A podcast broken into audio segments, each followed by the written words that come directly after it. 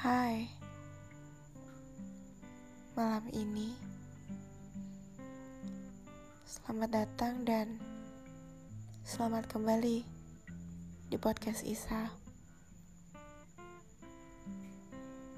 Malam ini kita akan bercerita lagi tentang semuanya yang terjadi di sepanjang hari kita.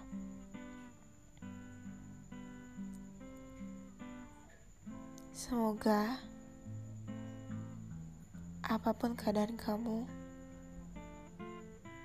kamu bisa selalu kuat, tabah, sabar, dan ikhlas menjalaninya.